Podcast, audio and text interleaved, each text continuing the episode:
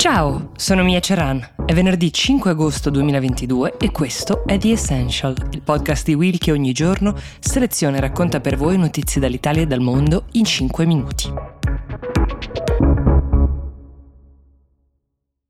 Due episodi fa ci siamo lasciati con la visita di Nancy Pelosi, la speaker democratica uh, della Camera statunitense, nell'isola di Taiwan, isola che la Cina non ha mai fatto mistero di voler prima o poi tornare a controllare direttamente. Abbiamo parlato di tutte le più o meno velate minacce che la Cina ha fatto per cercare di far desistere la Pelosi dai suoi intenti, intenti che pare che neanche il presidente Biden condividesse, eppure il tutto è accaduto. Taiwan ha vissuto ore di di grande entusiasmo per questa visita, un'accoglienza calorosissima per la speaker. E ora tra le primissime conseguenze possiamo annoverare una scarica di missili balistici che la Cina ha lanciato nelle acque a nord-est e a sud-ovest della costa taiwanese. È tutto parte di un'esercitazione militare, anzi di più esercitazioni militari, le più grandi mai fatte intorno all'isola. Immaginatevi gli effetti della celebrazione, non so, di un santo patrono in una città di mare, ma al posto dei fuochi d'artificio ci sono dei missili e dei colpi sparati in aria. L'effetto più grave e immediato che queste esercitazioni hanno è quello di impedire agli aerei e alle navi, specie quelle commerciali, di poter liberamente girare nel mare circostante e nei cieli circostanti. È di fatto come un dazio sull'economia del paese, poi arriveranno anche quelli, i dazi, le sanzioni economiche che la Cina nell'immediato applicherà a Taiwan per essersi permessa di accogliere Nancy Pelosi con così tanto clamore. Ci sono due principali scuole di pensiero in merito alle reali conseguenze che verranno. La prima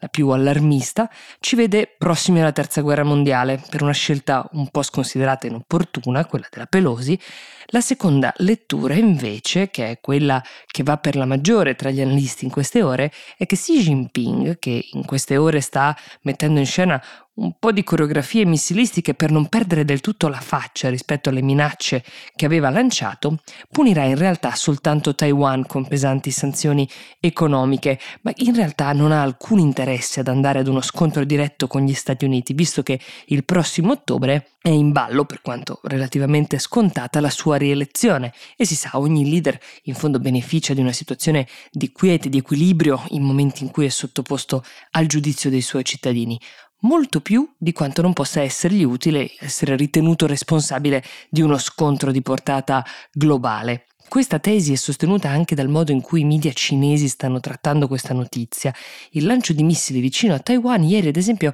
non è stata nemmeno la notizia d'apertura dei notiziari locali, mentre se ne parla abbondantemente nel resto del mondo, come stiamo facendo anche noi del resto. Indizio che pare avvalorare la tesi che il Partito Comunista Cinese non sia affatto interessato a pubblicizzare eventuali provocazioni o a mostrare nubi infauste all'orizzonte per il proprio popolo.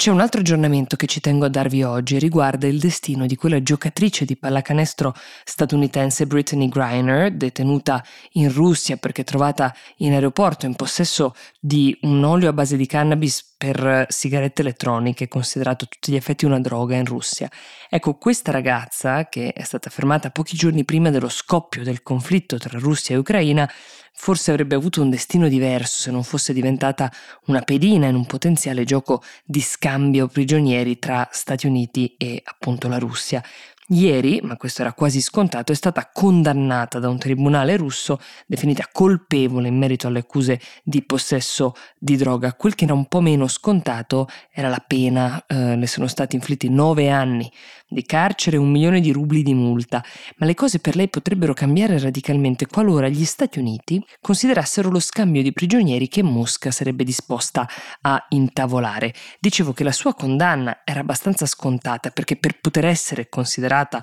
per uno scambio di prigionieri, devi essere per forza condannato e detenuto. Gli ufficiali americani sostengono che la Russia sarebbe pronta a scambiare la Griner e Paul Whelan, che è un ex marine arrestato con accuse di spionaggio nel 2020, in cambio del trafficante di armi Victor Bout. Due al prezzo di uno, ma uno con un palmarès davvero impressionante perché Victor Bout pare abbia armato i talebani in Afghanistan, il Fronte Unito della Rivoluzione in Sierra Leone, il regime di Charles Taylor in Liberia, i gruppi di militanti islamici nelle Filippine, solo per citarne alcuni, ecco. Insomma, quest'uomo arrestato nella stanza di un lussuoso hotel di Bangkok in un blitz degli Stati Uniti è stato condannato nel 2012 a 25 anni di prigione ed è da sempre un pallino della Russia. È chiaro che rispetto alla vicenda di una ragazza che pur ammette di aver sbagliato e tra le lacrime si è professata colpevole, ha chiesto scusa alla propria famiglia e ai propri compagni di squadra, ma anche alla popolazione russa,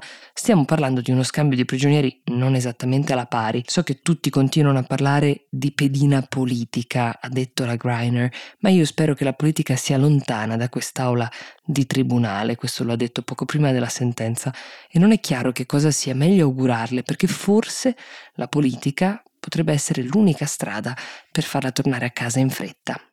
Io vi aspetto domani con The Essential, la puntata del sabato, quella costruita sulla base dei vostri spunti che potete sempre mandarci a essential-willmedia.it